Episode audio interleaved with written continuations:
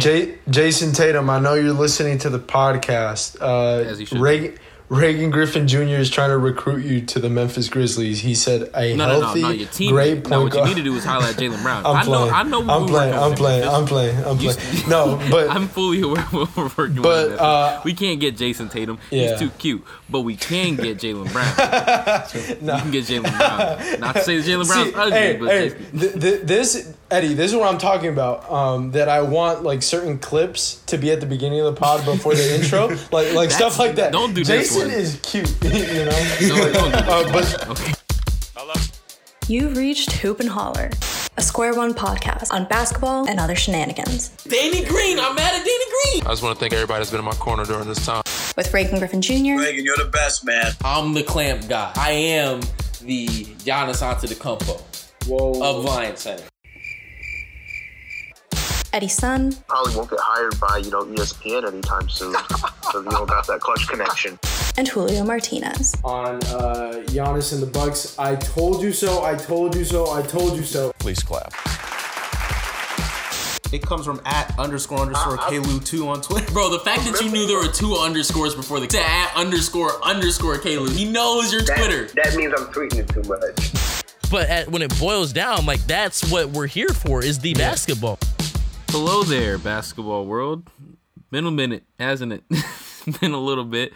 Not an opportune time to go on hiatus with the NBA playoffs in full swing. But you know what? Shit happens, life happens, and you know we had an episode ready to go, but the internet wasn't good, and you had to scratch it. This, that, and the third. That's all production stuff. That's none of your concern. What matters is that we're here now and we're ready to talk NBA basketball. So there's a lot to catch up on, um, not just basketball wise, but personally wise. So, like always, we're gonna start the episode off. How are we all doing? Uh, it sucks to be a Laker fan right now, but uh, just need LeBron to rest up until next season. Got to retool, get a third star, and recoup. So Julio packed it up. Julio's it's three two. Julio's out of there. Eddie, yourself. I just realized the last time we recorded, uh, the Warriors didn't even play the Grizzlies yet, which feels like it was like three months ago, which is which is kind of crazy. Um, that being said, it's kind of fun to watch the playoffs yet again with you know no hypertension on the line, you know, with no sort of pressure on the line. Just here for some good basketball. And good basketball is what you're getting. You're getting a lot of it. So we'll definitely get into all that. I do have to talk my shit for that Grizzlies game, by the way. I tried it last episode, but again, that didn't get released. So haha in your face. The energy's not that it's not there anymore. It was more there last episode. Y'all gonna have to trust me on it. My boy Ja's been popping the hell off. We'll get into all of that stuff. But for now, I want to let y'all know what the structure of the episode is going to be. We're basically going to go through every series and every conference, give our thoughts on what we thought was going to happen heading into it, and how it's played out thus far. Um, so we because we weren't given the opportunity or we didn't have the opportunity to go through and break down each of the series beforehand. We're going to tell you, and we're going to be honest. Can we all agree? Make a three way pact to be honest about what we thought was going to happen. I mean, we all heard each other before, so. We're gonna be honest about what we thought was gonna happen, and then you know we're gonna tell you what actually. happened. Essentially, me, Or what we're essen- actually seeing. essentially meaning that I'm gonna call Reagan and Eddie out on their BS. Okay, what? Okay, this is okay. We can talk about it because there's a series I want to talk about since, you want to since you want to do all that. There's a couple series I want to call you out on, but why don't we go ahead and start out east, gentlemen? 76ers one, Washington Wizards eight. This series has turned out to be a little bit more interesting than some might have anticipated just because of the health of Joel Embiid that's currently in question. He's currently out for game five with a, a knee soreness. Um, obviously playoff basketball teams are going to play those things a little bit more close to the chest than they would normally in the regular season.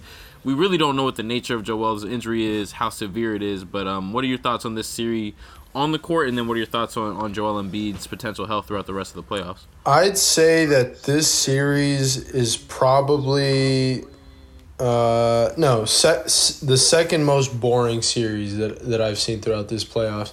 It, it's like it's three one, but you know which team is gonna win.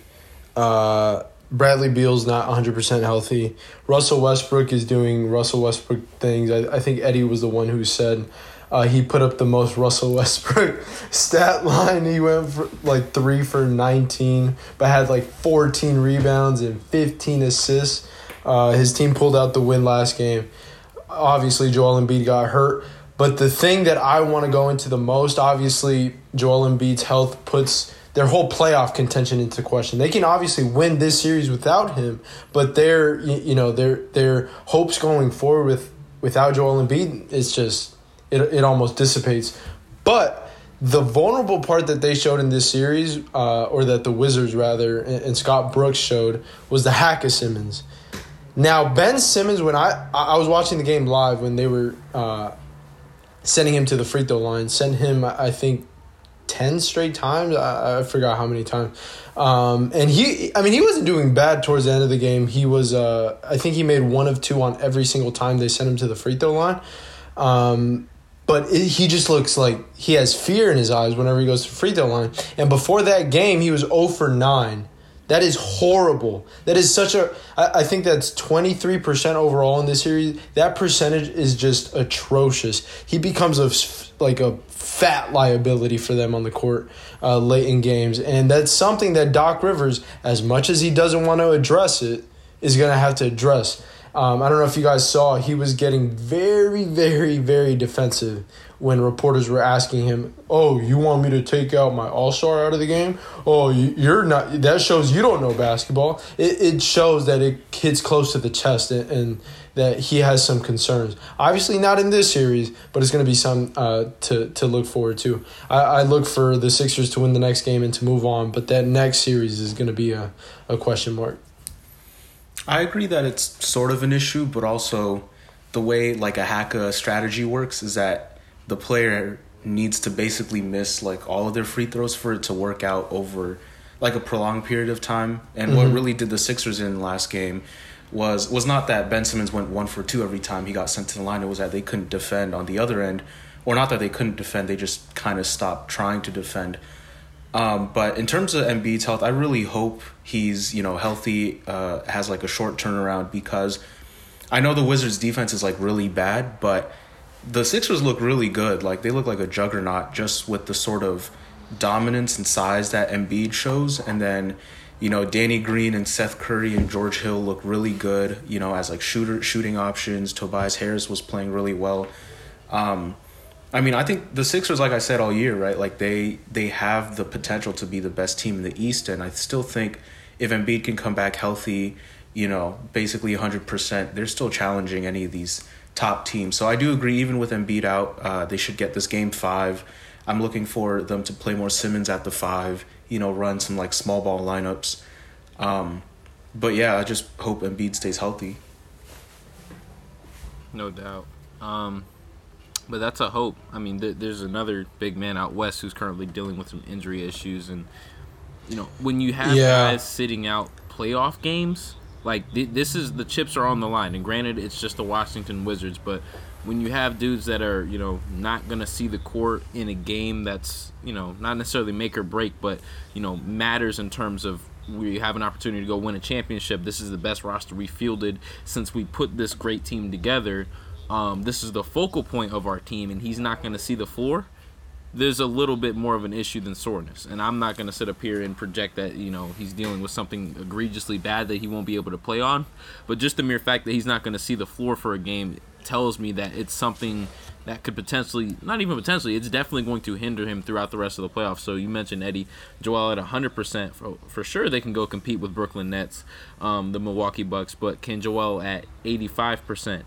Can that team still do that? Can Joel at 75% still do that? Because I'm more inclined to say that's the Joel we're probably dealing with, just because of the fact that he, you know, he can't suit up for a game. That's that's Yeah. pretty, um that's pretty telling towards his health. I just want to say that uh, this playoffs um, as a whole and this series is one of many that's going to fall into this kind of overall theme. Obviously, when when a team isn't fully healthy, Uh, this is important every year, every playoffs. We saw that the Raptors and Kawhi won when KD and Clay got hurt. Obviously, if KD and Clay were there, they they probably most likely would have won. It, it, it is about injuries, but this year, like especially even th- it, it was it was exemplified all throughout the regular season too it's really about it's really about who's staying healthy and we'll get to the other teams soon but so many teams are dealing with this injury bug and it's it's pretty much like who's going to stay healthy at the end and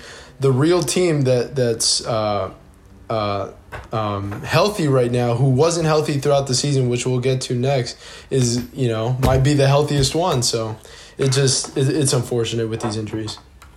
I'm going to take a leap and say that you're talking about the Brooklyn Nets there, so we'll go ahead and get into it. Speaking of that, on the flip end of it, the Boston Celtics, who they played in this first round series, finished off today, actually had an injury, um, Jaylen Brown, which obviously hindered that team throughout their run. Um, but yeah, that's the 2 7 matchup. Like I said, they finished them off today. They went on a crazy run that I know you're going to see that at least once a series from this team, where you had, um, I think it was three consecutive threes from KD, Kyrie and Harden all in like relatively the same spot, but they just started popping off. And Nic Claxton's getting the easiest buckets of his life. Uh, Joe Harris is dishing the ball around like that team. I've been saying it since it got formulated. They look ridiculously good and damn near impossible to stop. Um, but you got to give your hats off to Jayson Tatum as well. He had a hell of a series. He got his buckets. But what were you guys' thoughts on this series in terms of before, in terms of how to play it out? Was it anything that we didn't expect? I, I just the Nets kind of watching the Celtics. And the injury, you know, people will, will mention Jaylen Brown, but um, oh, okay, even without Jaylen Brown, even with Jaylen Brown and everybody healthy, they probably still would have lost the series. But even uh, Jaylen Brown was hurt, and Kemba Walker was, was out for a game or two. Um, and it's just like, I mean, I I think me and Eddie and perhaps Reagan too uh, all agree on this that you got if you're Danny Ainge and, and you're a Boston fan right now, you you want to turn this whole thing upside down and you know maybe not the rebuild isn't the correct term for it, but you need to do some major reconstruction with this team and roster uh, going forward because it, it this this shouldn't be your outcome. You know, uh, year in and year out. I know last year they made it to the conference finals, but this is a, a very big, you know, disappointing year. And, you know, there, there's a bunch of question marks going forward. As for the Nets, you know, they're the Nets. We'll, we'll see how they fare against uh, in the next round. Yeah. Hey, you ask Eddie, you know, they got, what, six years left? Five years left it's, on the championship clock? It's five years now, yeah. Five it's years ticking. or else it's a failure two championships in five years. I know. I guess I'm going to keep on bringing it up. um, but a couple observations from the series. Obviously, it was kind of boring. Brooklyn was really talented. Boston was overmatched. Um, the thing is, the Nets, like you said, they they kind of show up in these like pockets of a few minutes where they look completely, you know, dominant. But I've still really yet to see them put 48 minutes together, you know. And Boston's not the type of team that requires Brooklyn to put that sort of effort together, but I'll be curious in their next series whether they're capable of it. Because, again, I've kind of felt this way about Brooklyn all along. You know, if the shots are going in, it's great. But what happens when, you know, the tough shots that you take aren't going in? Like, what happens when the defense you face can match you a little bit better than, you know, uh, Kemba guarding Kyrie or whoever Boston had there? So I'll be looking for that, you know, next round. And then on the Boston side, um, I know Tatum dropped like a 50 point game. I think in game four, right? Um, mm-hmm. But I don't know. Maybe I'm just of the opinion that he, he just doesn't really move me that much. You know, like I know he's really good. I know he's a star. You know, like between very good and a star, it's just like it's hard for me to put him in this echelon of the Lukas and the Devin Bookers and the Trae Youngs because I just I just don't think he's really you know he's not moving the needle for a team. Like I think he's not getting to spots per se. He's not, you know, moving defenders anywhere. I don't feel like he's really creating looks for teammates.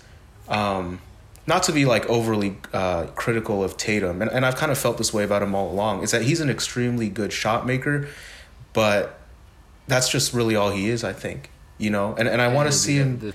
I, I want to see him develop his game to a point where he is not at the whims of his defender, but it, but instead where he's dictating the defender the terms of what he's doing. Okay, that that's interesting because this is kind of aligned to what I was going to respond. First of all, that's cap.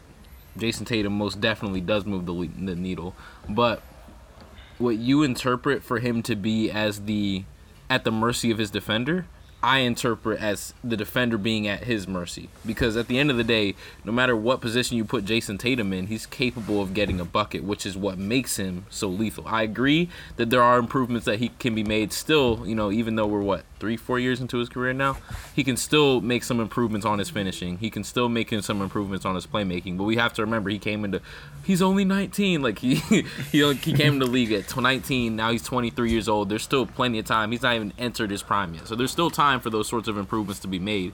But some of the things he did, even throughout this series, and they only won one game, but it's just like you get him on a. St- I mean, you know, just for comparison's sake, if you had a dude like him playing with another player of his caliber that doesn't just step on his toes like not to say that Jaylen Brown steps on his toes but they do a lot of the same things you get him a healthy guard who can com- complement his skill set it's going to look really good but when Jayson Tatum's ultimately driving the entire ship and you have what Evan Fournier, Marcus Smart is your second best player.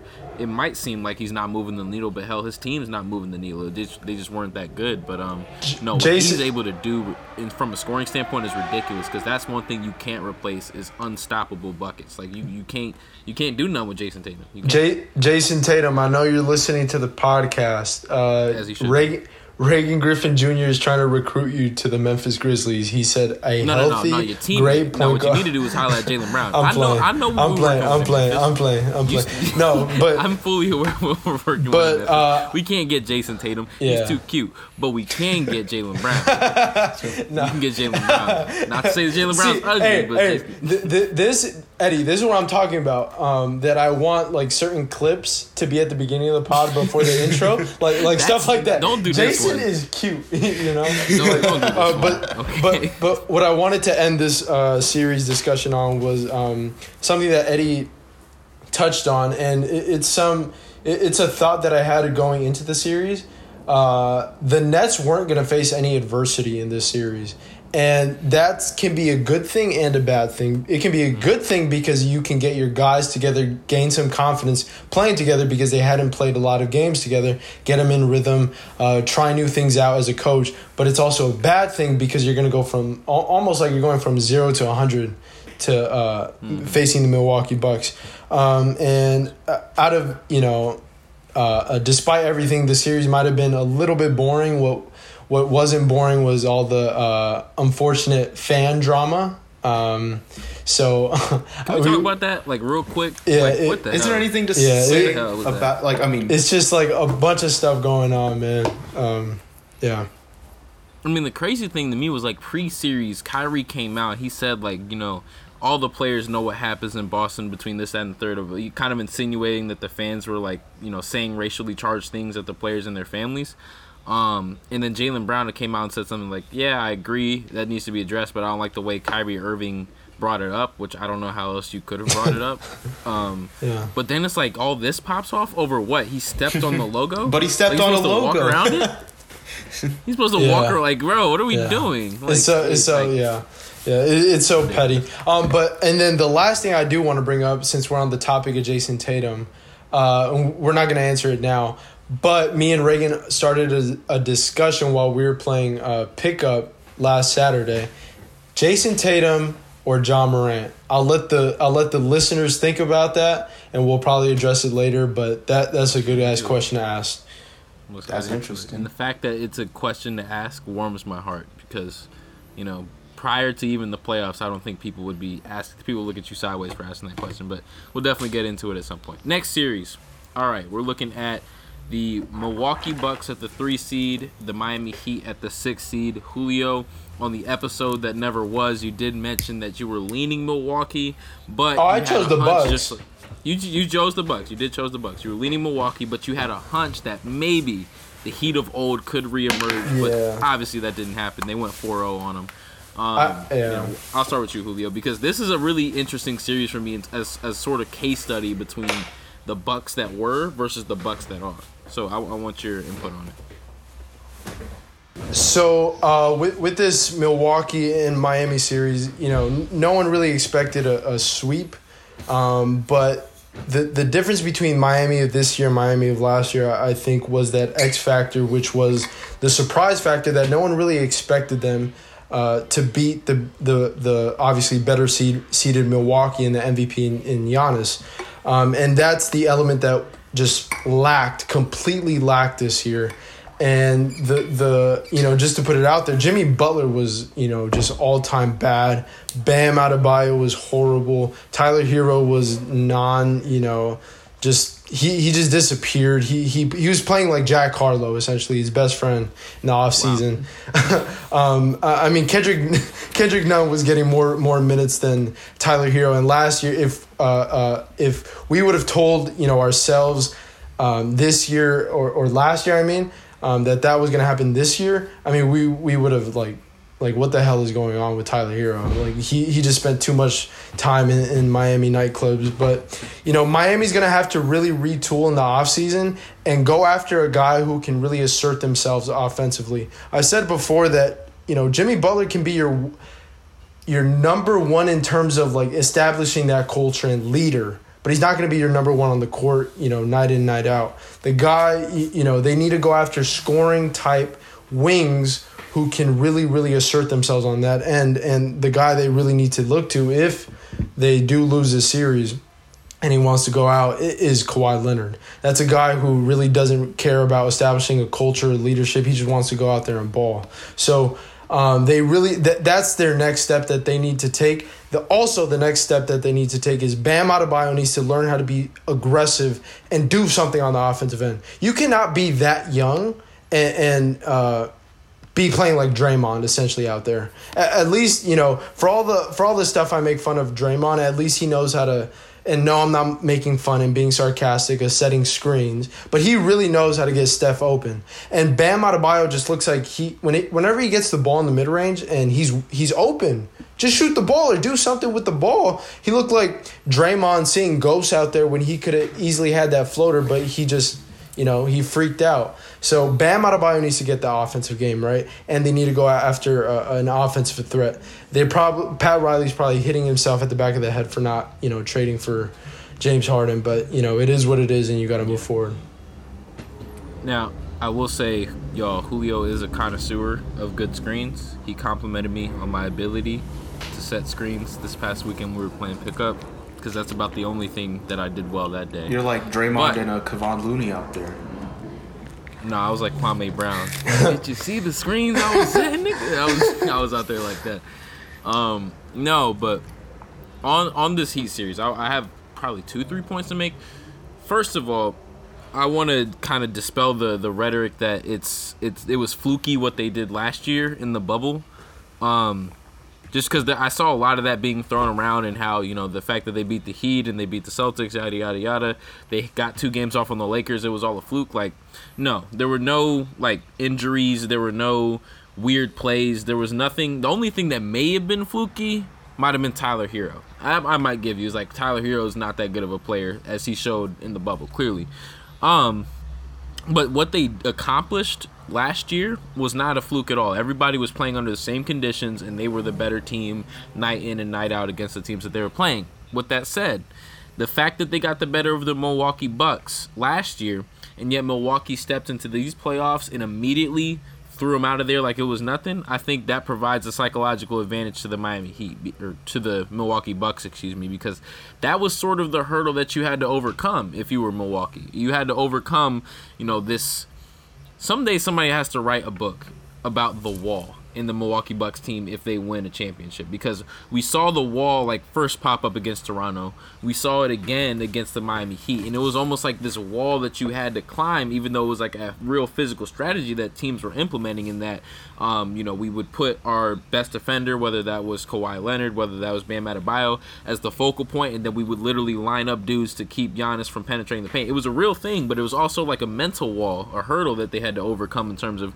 how are we going to adapt to not only dominate in the regular season, but come playoff time, how are we going to win there too? And the fact that they were able to overcome the Miami Heat, I think, provides them a psychological edge because they did, in a sense, overcome that wall that they saw um, last year that made them such a disappointing team. So I'm looking forward to what Milwaukee does with the way that the Lakers are rolling. We'll get to it, but you know, I might have to take on another team as the guys that I'm rooting for.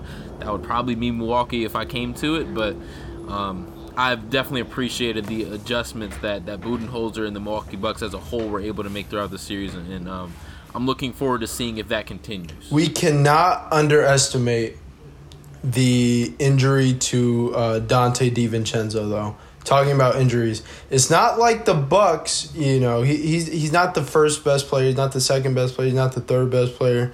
Might not even be the fourth best player. But he's an important role guy. You know, and it's not like the Milwaukee Bucks are a super super deep team at that position. So I, I think that can be you know a, a crucial thing that the Bucks are going to miss going forward in the playoffs. He you know he's a, he's a legit uh, three point shooting threat. He's a legit defender. Um, and although he may not be having the year this year like he did last year, maybe due to a little bit of Jrue Holiday uh, a reduced role, um, and maybe some other things, but he's still a legit role player, and they're still going to miss him. So I'd look uh, for that affecting the Bucks going forward. Yeah, I'm with you there. I also want to give a shout out to Giannis because he was really frustrating me game one, taking a lot of shots that I did not think, you know, were smart shots. But I think as the series went on, um, I haven't seen Giannis sort of slow the game down like he has this series. Um, I think the last game he had like 15 assists to like two turnovers or, or some, you know, really good ratio. Um, and he was, you know, making passes that I think he wasn't making last year or two years ago during his MVP years. You know, he wasn't, you know, waiting for defenses to collapse on him and then kicking out to shooters when it was too late. Like he was being proactive. He was slowing the game down, reading the floor, you know, hitting hitting guys in all the right places. So if Giannis can really perfect that role, I think it's a great sign. Yeah, I, think he can really, really focus now with Jrue Holiday and Khris Middleton, uh, really accepting and you know the coach handing them the keys on the offensive end of handling the ball. You know, uh, uh, uh, telling people where to go on offense and just handling the offense, and Giannis being relieved of those responsibilities, he can just focus on being, you know, I, I don't want to say not thinking about the game too much, but that's what you do as a guard and as a ball handler and as a dictator of your offense. You got to be thinking left and right of different situations. Who do I pass to? What are the situations? Giannis ain't got to think about that anymore. He's got to attack, attack, attack, attack, make a pass here and there. So relieving those duties of Giannis is very beneficial to the Bucks. Very, very beneficial. No doubt. No doubt. All right. Last series out in the East. You had the four seed New York Knicks. Everybody excited for their playoff return versus the five seed Atlanta Hawks. And Trae Young is going ballistic. That's your boy Eddie. So I'll let you start. Yeah, he he's been the most impressive player to me so far. You know, in the early returns of the playoffs because Reagan, you brought up on the episode that we never published that the playoffs could be troublesome to a player like Trae Young, and I think I kind of agreed. You know, players at that size, you know, at that height, at that weight, don't tend to do well in the playoff environment where you can get more physical.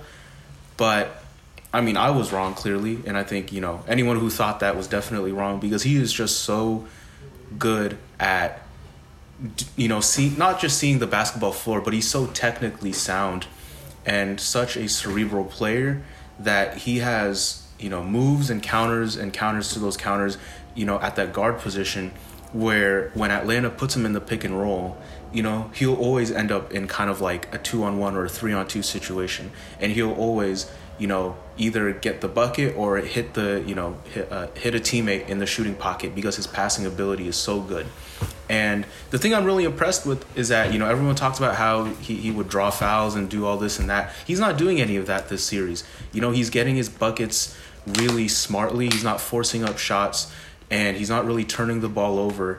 And um, really, I mean, I can't say anything more about his game. Just the ability he has to break down defenses at that position, at that height.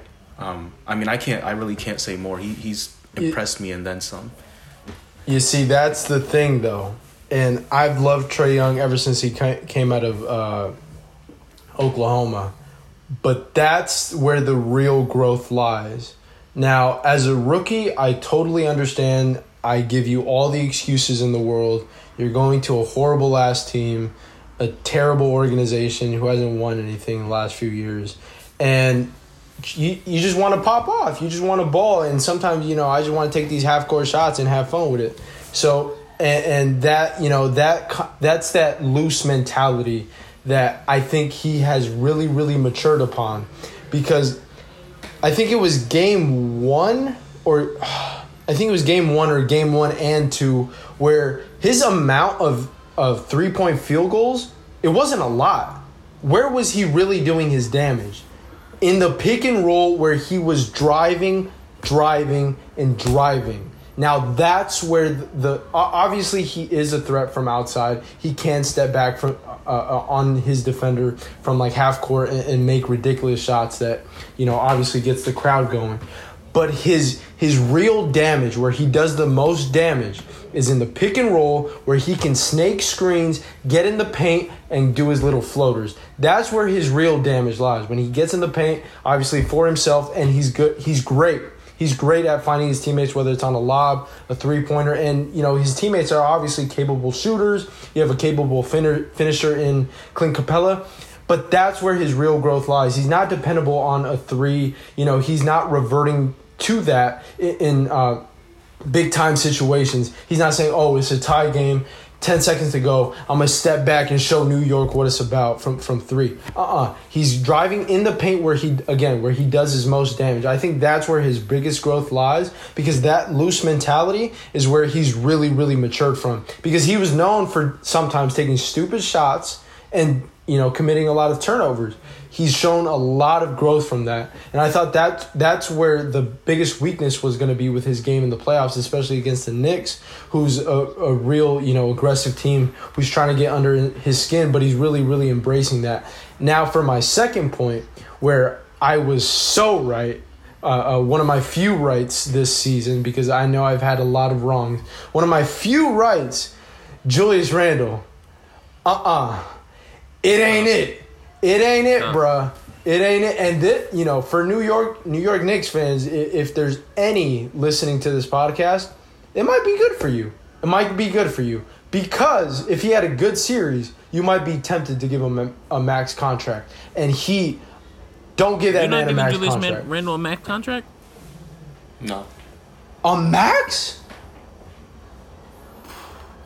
I've You seen tripping. players get max contracts. You tripping? I've seen lesser players get max. If you want to stay in this position and, and do be a first round exit or possibly get to the second round every year, go ahead. Be be my guest. But we trying to win championships around here. That ain't it. That ain't, he ain't no number one. He ain't no number one. Let's put a pin in that one because there's something to be said for the fact uh, uh, of a lot of excitement that was had around New York basketball this season that we haven't seen in years, and you let that slip off off the bat, and, and you go back into the state of mediocrity. It could get ugly quick, even uglier be a- perhaps than it was before. He'll be a number three. He can be a number three. You could pay a number three if you're willing to go into your pocket and, and pay that luxury tax, which I, I would expect. Um, who's who's the is it not Leon Rose? He's not the owner. Dolan. God, what's the dude's name? Dolan. Dolan, yeah. Dolan, you know, he uh, anyways. Um who knows about Dolan, but yeah, Julius Randle that that was kind of an ugly series, but you know, claps up for New New York basketball for making the playoffs again, I suppose. Claps up for Derrick Rose. Um all that good stuff, but back to Trae Young. I suppose what's impressed me the most and I'll I'll extract from a little bit of personal experience here is when when I get heated playing a sport, um, sometimes it goes in my favor, but more often than not, I would say it gets uglier for me the more emotional I get.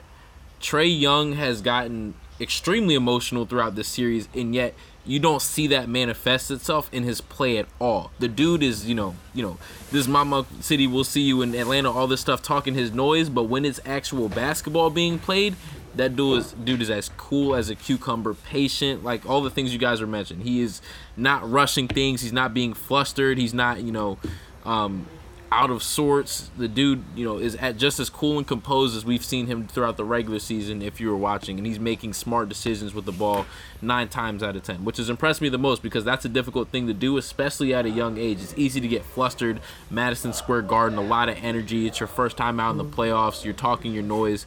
It's easy to get like antsy about it and want to make all these rash decisions and do something cool and make a highlight. But that dude has played like a veteran through and through.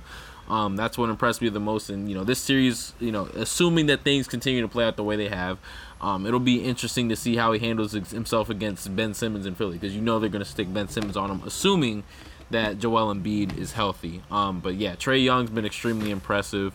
Shout out to Atlanta. Uh, shout out to my take way back when when Julio thought I was tripping. Remember that Atlanta playoff team? They still not gonna win back the anything. beginning of season. They still not gonna win anything. They already won a. They already won a. Uh, what you mean they're not gonna win anything? They just won a series, Well, or they're not- gonna win a series probably. You never know, but No, no, no. When I say win something, I mean win a championship. He's gonna need another superstar with him, and that's just not gonna happen. So he's gonna have to leave because he's one of those players that wants his championships. hey, when when DeAndre. Hunter turns into Kawhi, you, you you know you never know. It could happen. Anyways, now to the Yes, Western man. Conference. DeAndre Hunter, shout out. I mean, he's been he's been good. He's been good, but again, Eddie's Kawhi Leonard. Kawhi Leonard. I mean, I'm kidding. You. Reagan? No, no, no, not not you. No, no, I know you were kidding. But Reagan, you were don't. Uh, uh You didn't take you didn't take his take as sarcasm. You took it for real. I mean, I gave him it anyways. You know, if I'm giving it anyways, this is like an anyways. We'll we'll get to saying? Kawhi right now. We'll get to Kawhi. Man, been going crazy. You give it a few minutes. We, we got to get to that. We got to work our way to it. But um, starting out in the one eight matchup, this one you know has brought me the highest of highs and the lowest of lows. Um, Memphis Grizzlies in the playoffs versus the Utah Jazz. A lot of storylines here. Mike Conley going up against his former team. Ja Morant's first out in the playoffs. A lot of cool stuff, but the Jazz are currently up 3 1, and they just look like the better team at this point, do they not? They do, but I but I do want to give you know all the credit to Memphis for. Um, I mean, I know it's three one, but Memphis has really put up a fight every game, and you really can't say enough about you know Ja's performance, but also the sort of depth that Memphis throws at you, and you know Dillon Brooks' toughness, all of that. Um, but I also want to talk about uh, Rudy Gobert because he, he's probably the defensive player of the year and well deserved. But there is no universe where this man, you know, in a playoff setting, is worth a supermax contract, is worth all the defensive accolades, is you know worth this whole narrative that he's like the most game changing defender of the league. It's just not possible when you got Ja dicing you up, you know, in that sort of five foot to nine foot area, hitting you with floaters, struggling to defend in space. You know, like I don't. He can't even shoot. I- Imagine if he could shoot. That's the thing. I don't want to bash on Gobert like too much because there's enough people who do that already. But the truth is, the limitations will show in the playoffs. You know, coaches are too smart to not dissect your weaknesses. And I think like Draymond said this on a TNT the other day, and and I'm sure Draymond said it because he was trying to argue his own defensive player of the year case. But you know, Gobert's a great regular season player. He's a great rim protector, but you know, you get him defending in space, and it's just trouble. And the only silver lining for Utah is that Ja might be the best guard they have to face until uh, maybe the conference finals or maybe the finals if they get there. Um, and that's the only good thing because guards will always give Rudy Gobert trouble in the playoffs. Yeah. Uh, my my thoughts on the series. I don't really want to talk about the games. Uh, one thing I did want to talk about though is so I love Mike Conley, and I think he's one of the more, always been one of the more underrated players in the NBA. But why did why did this man like talk himself up to the point? I, I didn't know he was like that type of dude. Like he was talking. He's like, you know, you live. Is he sounded like Thanos or whatever? You live long enough to become the villain or wh- what? Oh, Mike, I don't know I mean, who he the probably hell said that, like tongue Why did he say? or something. Why Mike did he say not that? that type of dude. Because the, he he's basically saying like um he's been in You are not no so villain. No- Nobody booing you. Nobody booing you, bro. I mean, bro, look at it from a standpoint of a, a guy who played in Memphis for so long and now he's going against his former team. He's been in the league for that long where, like, okay, now I no longer play for Memphis and I have to go get him in the playoffs. It's not like he's like, I'm just a big bad. Y'all got to come after me. I think it's more of like a damn, I've really stuck around this long that I'm no longer a Memphis Grizzly and I'm playing him in the playoffs. All right, ain't, not- all right, okay. Ain't, ain't nobody get no the Julio villain, pass. bro. Ain't nobody no villain, bro. Stop, stop. You're not a villain. I mean, he's going against the former team. You're not a Dillon Brooks villain. throwing a couple jabs in there. That not jabs. They were not jabs. He was just trying to perform a back cut, a fake backdoor cut. But Um, You know how but, Twitter does it. You know, I, either way, I, I, I freaking love Ja Morant's game. He his game is just insane to me. Um, I think, you know, although Zion Williamson had a great year, but there has to be more conversation about who would you rather have going forward, and I'm heading that charge. And there will be, there will be, there will be, and you know, for what it's worth, I'm still staying with, with Zion just because of the the specialty. But like, even in my mind, that gap has closed, and you know how much I love Ja. I love Ja more than you. I've told you this many a times. I like his. I do. I like his game more than you like his game, though. No, you don't. No, you don't. No, you don't. You, you just don't. Okay, here's what you're not understanding. All right, what's Ja? If you had to give it a 2K rating, what's Ja Morant's 2K rating versus Zion's 2K? Right rating? now, or his potential? Because I'm looking forward. Call it potential. Call both of their potentials Okay, Ja 96, versus Zion's. 94, 95. Okay. Here's the difference. Here's the difference. I think Zion has like 98, 99. He doesn't though. and- That that's just that's. Ja has like 90, but here's my point.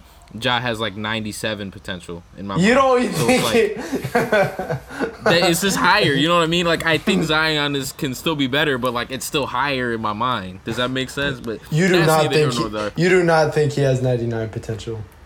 you. I here's what I know about Ja Morant. Ja Morant busts his ass. That man can work and he can adapt. As soon as he gets his three pointer to fall at a, and really as soon as he gets in the lab with a shooting coach, because his feet are still way too narrow when he shoots the ball. If he gets his jumper looking right, and that thing starts falling at a 37, 38% clip, it's clip for everybody. It's clip for everybody because there's no way to defend him. There's zero way because right now teams are going under screens by a mile and he's still messing them Well, up it's on- gonna it's it. it's it. Let, let me add to that because yes, it's gonna be like a standalone open three, like relax off the dribble, but it's also gonna be like a like a who can I point like a CP three. Uh, who else can I point to? Mm, Like a CP3 mid range game where it's very, very dependable off the dribble, off screens. Because Ja Morant uses screens like every single freaking possession, right? To just gain that advantage. And, you know, you're going to get to a point at your career. And, and this is why, like, there's really no comparison for Ja because it's almost like he's Westbrook, but just wastes. You know, he views the game in a, in a much better way and can manipulate offense or defenses way better. Um, but you know, there's going to be a point in his career, and I think he's smart enough to realize this, and his game is smart enough to adapt. That you know, attacking and just dunking on try to trying to dunk on uh, uh, Rudy Gobert and jumping over Kevin Love is just not going to be possible. I love the way he attacks because I wish more players attack like that, but. There's going to be a point where you're just not going to be able to do that. And what helps is his floater, but you got to have a little bit more to your game, whether it's a little bit, you know, follow away mid range shots from 10 feet or whatever the case may be. But yes, there's going to be standalone threes, and it's also going to be the, you know, a mid range game off the dribble. And he's starting to do those things. They're just not hitting at the clip Yes. that you. Even his floater, Yes. I, I would like to see fall a little bit at a higher clip. But like he has all the tools to, to be great. Like that's that's neither here nor there. That's the Ja Morant discussion. That's the Utah Jazz discussion. I should throw in there one last thing. There are I want to say three other players in NBA history who have scored more than 100 points in their first three playoff games. Those players being Wilt Chamberlain, Kareem Abdul-Jabbar, and some other old ass person. I forget. But they were all centers. Ja's the only guard to ever do it. He's special. He's special. Next up, you got the number two. This one hurts. Phoenix Suns, Los Angeles Lakers. There was a game tonight. Lakers got ran out the gym. No AD. On this on the lost episode, I said Suns in four. Or Yeah, I didn't say that. I said Sun- I said Suns in six. I said Suns in six. But I did not think, you know, AD injury. I was thinking on even an even scale. Suns in six, but I did not expect it to happen like this. It still hasn't happened, but like it, it's not looking good for the Lakers, especially with AD's qu- injury, his health in question. So I'll start with you. Julio. Yeah. You're the other Lakers fan here. There, there's How are we feeling there's so many things to touch on, and uh, I, it would require me to write down a bunch of notes. But you know, I'm gonna just go off the head. Um, so, okay, so I I was really really confident. Okay, okay, I'll, I'll start at this. After game one, I was very pissed. I was very pissed at AD. AD's the main dude who you know. I I said it all year long last year. He must be, in most people's eyes, the quote unquote the best player. That means dominating. That means getting the most points. That means you know getting the most rebounds and just asserting himself on the offensive end. And he didn't do that in game one. He did that in game two. How does he do that? Every game that he dominates, gets 30 and 15, he will always shoot about like 15, 16 free throws he has to get to the line to be aggressive. And that's what he did game two and game three. The Lakers completely dominated. We were making fools out of the Suns. Then he gets hurt. This brings us back to almost an equivalent of game one. Him not asserting himself, except this time, he's just absent. He's not there. And I hate to break it to Laker fans, uh, to a- any of you guys out there listening if you you see i've never had a strained groin but i know people who have. And if you strain it if you just even irritate it you cannot move. You can't move. I don't know if people saw him walking to the locker room after the tunnel. He, the reason why he was able to jog around you know, and finish out that second quarter in that game after he got hurt after that block on Devin Booker is because your body is still warm. You have adrenaline running through you. After you cool down, oh, you're done. That groin is done. I'm sorry to tell you, but if we the in my opinion to see him again, we not only have to miraculously and yes, I said miraculously beat the Suns, and then perhaps even beat. Uh, uh, I think it would be Jokic or uh, Portland in in the next series to see AD again. So I've I've already accepted that we're gonna lose. We're not gonna win the championships this year, and, and we're not gonna win this series. Um, a lot of people were expecting LeBron to come out this game and just completely go bonkers. The only reason I didn't expect that is because I've seen LeBron in kind of uh, uh, like autopilot mode. I, I I guess he hasn't really been doing that this whole series, and I I think it's because of his ankle. Uh, obviously, age has a little bit to do with it. He can't do that every night um, now at this point of his career. But I, I just think I'm of the I'm of the mindset that you have to completely retool and evaluate and go forward next season. You have to reconstruct the roster, um, and the biggest glare the biggest glare in my opinion, is what I said last year, even though we still won the championship, and what I said this year going into this year. You have to get a player who can play make for himself. LeBron is getting up there in age, even though he, he doesn't play make and you know assert himself on the offensive end how I would like to. He still he still he can get you know his own buckets, his own points by you know hitting the three when he gets hot or driving to the lane and, and hitting his free throws.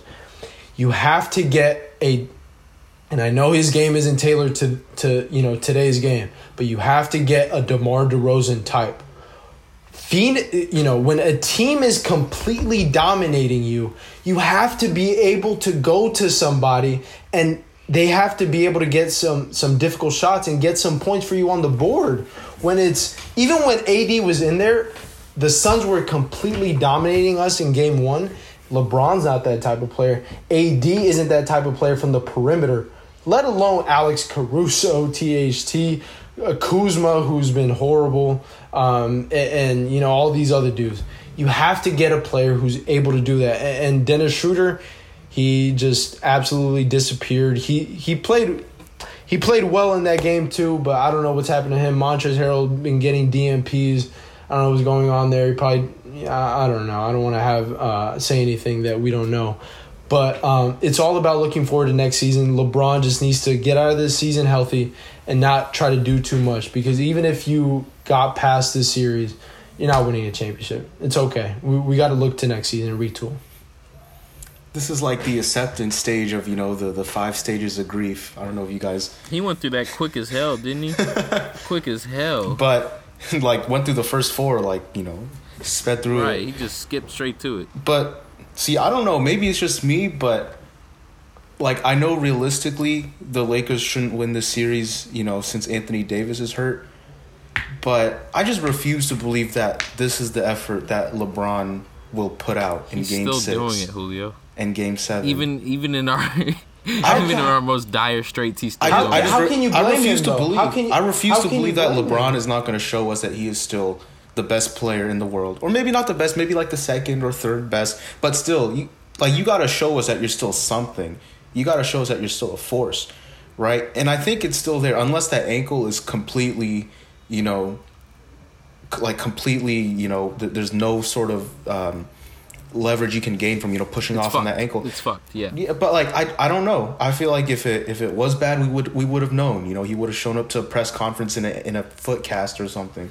I mean, I kid, but like, I don't know. I just they can't be putting up this week of an effort. And I know AD is like huge for them, right? AD is a great player, but I don't know. It's just it's just kind of pitiful. a lot a, a lot of what the playoffs are about is about momentum and the i really think that if AD didn't get hurt we could have beat him in five to six games Th- that that was our momentum after that happened and they beat us th- this is why i needed i needed that not this game from today but the last game i needed it so so bad game four I needed it so so bad because then that gives you a little bit uh, uh, of of a cushion for the Lakers to work with. After we didn't get that, I know going back home to these stupid ass fans. I'm sorry if I'm speaking to any Phoenix fan, but your guys, you know, Kobe just went off on you guys for so many years, and you guys are annoying. But hey, all power to you. Because I knew once going home, these role players were gonna have a completely dominant dominant uh, uh you know performance just like they did today. Cp3 got back healthy. He got hurt again so we'll have to monitor his status going forward. But um the uh, again it's all about momentum. And if ad would have stayed healthy we would have beat this team in five to six games. Now that he's not you know we're, we're probably going to be out of the series and lebron doesn't need to overexert himself prove eddie wrong perhaps you know do something to his body and hurt himself he just needs to look forward to next season and we need to we need to move on from there Julio's packing it up, bro. That's crazy. He's packing it up. He even said, "Pack it up. Don't even play for the rest of the series. Start Ben McLemore. Call it, man." I don't know. I don't know if LeBron's cut like that, man. But I will say, on the note of role players, what really just popped out to me, LeBron wasn't like the most dominant LeBron could have been, but man, were the Lakers supporting cast just ugly today? Like Dennis Schroeder. 20 mil that's what like i and i don't even like talking about dudes money like that like go get whatever money you feel like you deserve but like I, Did you score that's today? from the Did he sta- score today? that's from the standpoint if we can't get a third he star scored today You you think he, you you don't? I th- I- I'm saying that's from the standpoint if we can't get a third star. i'm saying he want 20 mil from anybody for that You don't think that you don't think he's like a good consolation prize, um, in comparison to if we can't get a third Not star. if he's putting up You'd zero have, points in a game. i don't feel very consoled i'm very unconsoled i don't even know if that's a word but golly that boy was ooh i hope that's just like i i I hope for lakers sake i hope for his personal sake that that was just an anomaly but like that was ugly It might be a good Andre thing. Drummond. It might be a good thing because then his negotiating leverage is gone. Might be a good thing. That would be tough if, if that happened off one game. But like Andre Drummond, Oh, he I'm not even get mad at you because like I expected that. But like four turnovers, how you have more turnovers than Bron? How'd that even happen? ain't, ain't, ain't no way you playing center, setting screens, rolling, got more turnovers than Bron. bro. It, I don't even like coming for players like that. But like I got to right now. Kentavious, I, you was injured. You know you what? might it- get a pass. Yeah, he's a, he gets a pass. You know what to expect from him. He's very up and down. He's very up and down. Marcus Morris. He gone. Markieff. I forget. My fault. My fault. My fault. Markieff. I guess you can let it. Like I mean, he only took two shots, hit one three. Kuzma. He got inserted. Kuzma. I mean, Oh, horrible. I mean, he had 15 points on six of 13, He but one of five from three is not good. Peep, ah, that, that's looking at the stats, bro. Like all series, True. he's been garbage, and now when there's no pressure, oh, I'm AD's. AD's out. I can, you know, I can be the number two. Shut up. Go sit down. I'm talking about today. Go sit down. But shoot, Wes Matthews, I would get mad, but we expected he it. was playing okay down the stretch. He was playing okay. Down the stretch of what? The 30 point blowout? Like the like the last like the last like the last few games. He's playing okay. oh, I thought you meant down the stretch of this game. I'm, No, I'm no, no. talking to this game in a vacuum Oh, because okay. it was ugly. Cam Payne was Um, uh, eating Marcus Horton lunch, is what I heard. I mean, shoot, Cam Payne. He's been he's been hooping. Yo, Shout out Memphis. They have a group of annoying ass players. I love Chris Paul, and I feel bad he doesn't have a championship. But there's so many times where I find him so annoying. Like he. He, he'll cry to the refs like a little baby and then go do like the dirtiest play and, and then d book like i love d book's game but then you, you know you're gonna hit wes matthews in, the groin area where no man should be hit then Cam Payne you know he always doing the most extra stuff Jae Crowder is like so annoying. Uh, Cameron Payne don't be doing all that, man. yes, he What does. Cam Payne be on? Cam Payne, he can be on? he be like like he'll purposely like if you're walking to your bench, he'll purposely walk in front of you and, and be like, "Hey, like what are you doing?" Like he, he's that type of player that tries to get under your skin. Now he did play well, so he's not like a Patrick Beverley who's just gonna do that and not play well. It's just annoying that he only plays like Michael Jordan against the Lakers. Why you got to bring out your best performance against us? Like what do you have against us, bro? I mean, you you you bring out your best against the best. That's what you do. That's what you do. Anyways, yeah, this series is. I mean, how about I just leave it at this and we'll keep it pushing. Game six, is it clipped, or do we see a game seven here? I think if Chris Paul is out, the Lakers win. Is he supposed to be out? Well, he got hurt. He got hurt. He, uh, Wes Wes Matthews went to box him out, and Chris Paul thought that he hit him on purpose, and then he fell down on the floor, and then he got up like he was gonna bull rush and tackle Wes Matthews. Wes Matthews isn't that type of dude. Shut up, CP, and go sit down. You've done way dirtier things in your career. Shut up, bro. Stop. Stop. But yes, he's hurt. I Yes, feel he's like hurt. Julio says "shut up" a lot, and folks don't even be talking like that. like, he be like, he didn't even say those things. He be like, "Shut up." He just puts words in his mouth and then tell him to shut up. uh, moving on.